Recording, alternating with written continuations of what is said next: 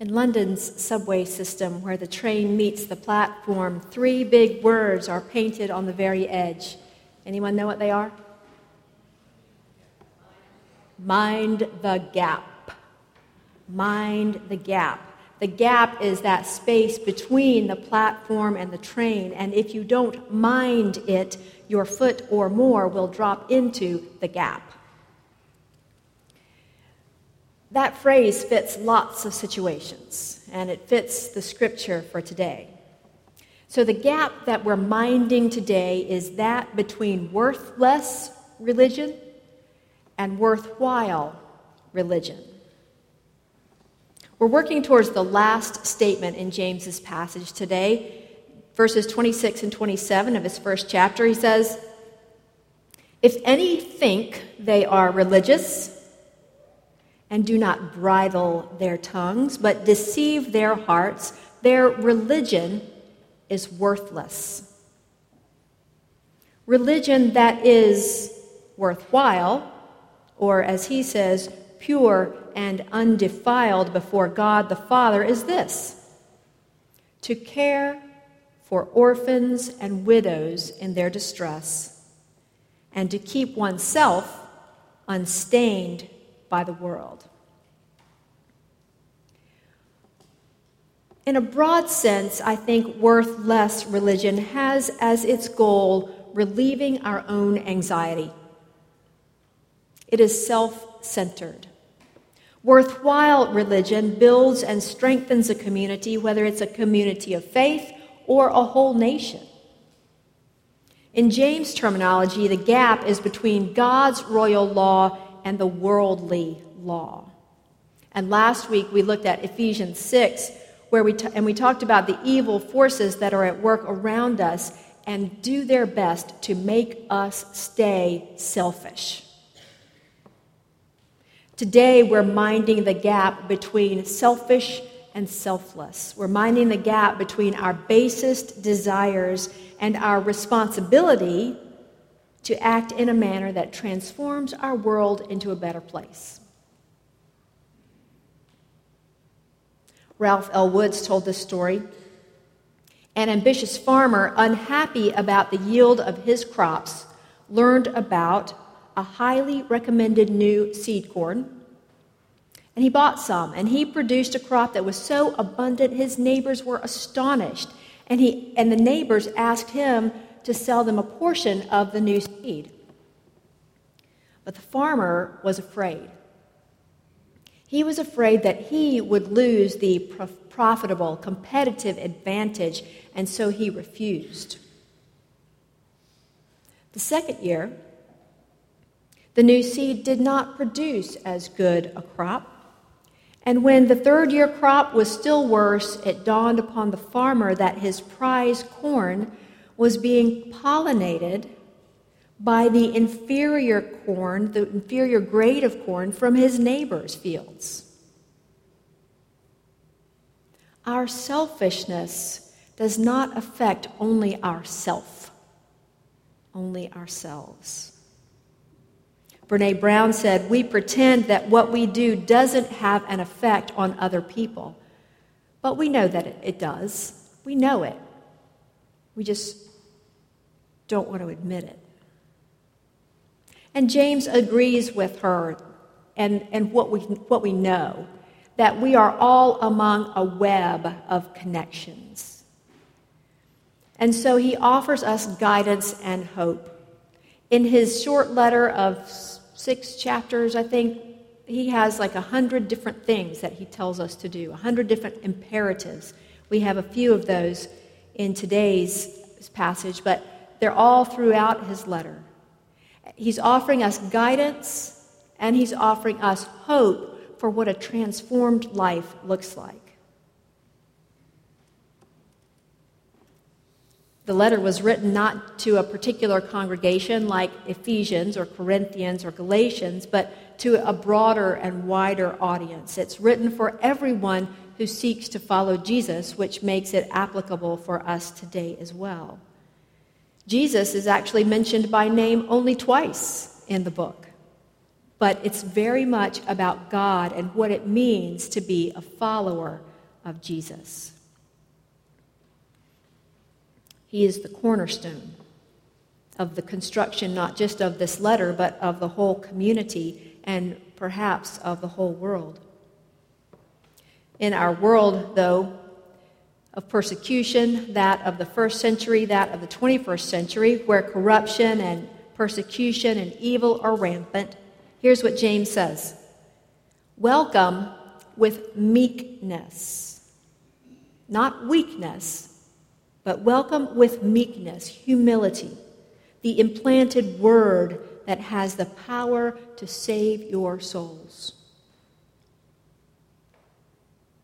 In this passage and others on which we'll reflect during September, James teaches us how to reduce the gaps in our lives between what we say and what we do, to transform our uncertain and frustrating lives into a solid structure of faith. Be doers of the word, he says, and not merely hearers who deceive themselves. For if any are hearers of the word and not doers, they're like those who look at themselves in a mirror and then they walk away, they immediately forget what they look like. So deception comes into play. But those who look into the perfect law or the word of God, the law of liberty, and persevere, being not hearers who forget what they saw in the mirror, but doers who act, they will be blessed in their doing. Worthless religion uses words to ease our anxieties. Like cozy in a real estate advertisement means a house is small. Christians have our own lingo. Here are a few of them, according to an article in Eternity magazine. If you didn't know these, these are what I call Christianese. Share. Christians don't tell, they share. We share. We don't criticize, we don't give, we don't testify, we don't talk, we share. Here's another one opportunity to have a part. Let me give you an opportunity to have a part in this ministry. This is what radio preachers say when they want you to give money. Further the ministry. It's another way of saying, let's keep this baby afloat. Do not deceive yourselves or others with words, because the church too often is known for the gap between our words and our actions. We were talking about this in Sunday school this morning, and my blood pressure went up as I was hearing about some of those TV preachers. And then I realized that I shouldn't be worried about those TV preachers. I should be worried about this preacher right here.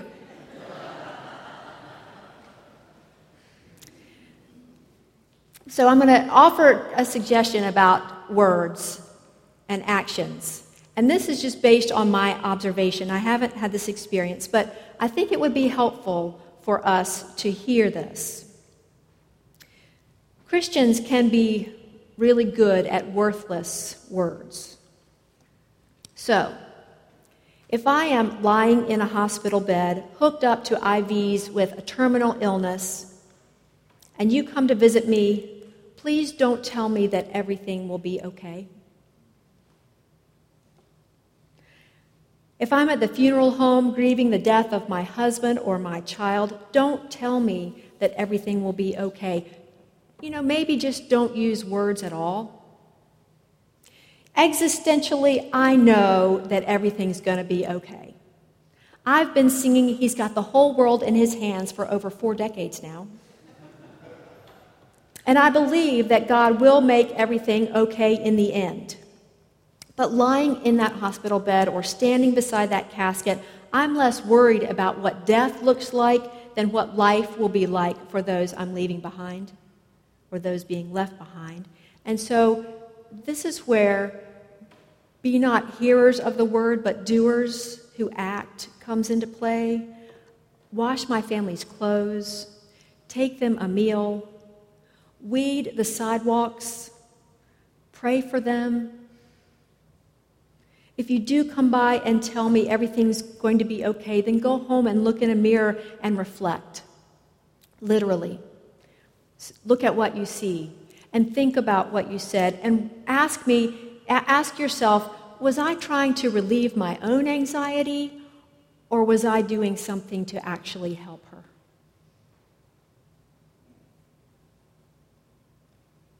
When you walk away, will you forget that you saw the image of God in that mirror?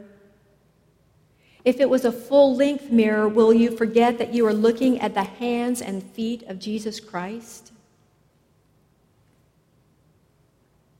Verse 25 in James 1 But those who look into the perfect law or word of God, the law of liberty, of freedom, and persevere, being not hearers who forget, but doers who act, they will be blessed in their doing. It's a strange balance between words and with act and actions.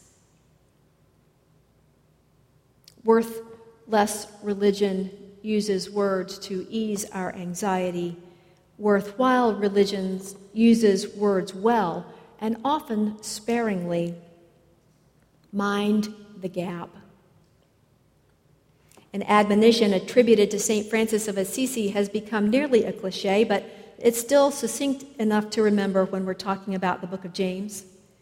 Preach the gospel at all times. When necessary, use words. Archie Smith Jr. writes about James that he was a keen observer of human nature. He paid close attention to the details of everyday living. He noticed the generous acts, the small gifts, the gestures we use, and the words that we use. And he knew that such small acts were the nuts and bolts of everyday life, holding together the scaffold on which we build community and the social order. Because that's a little too intellectual for me, I'm going to read part of it again. He knew that such small acts are the nuts and bolts of everyday life, holding together the scaffold on which we build community and the social order. Let's go back to the last verse of today's passage.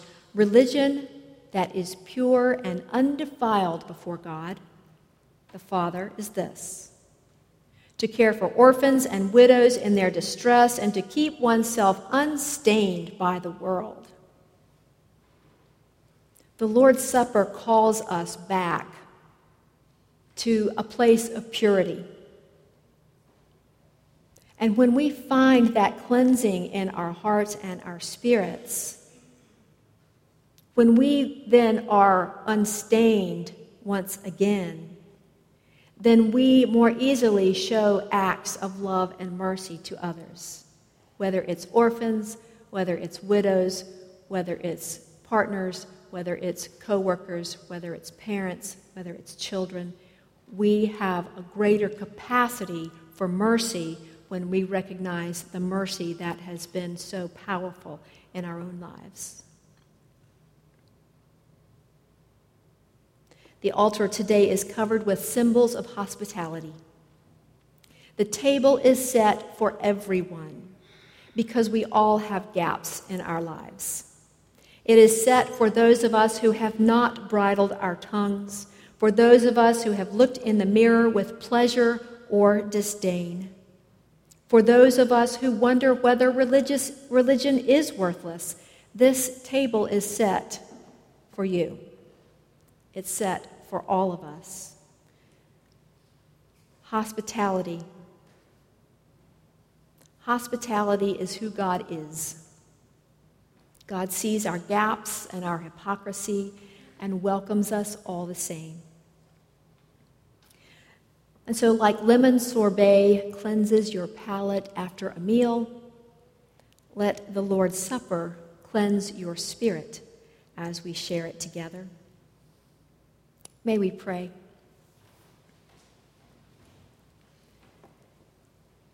Holy God, you offer us this bread this juice as a reminder of your sustenance for us.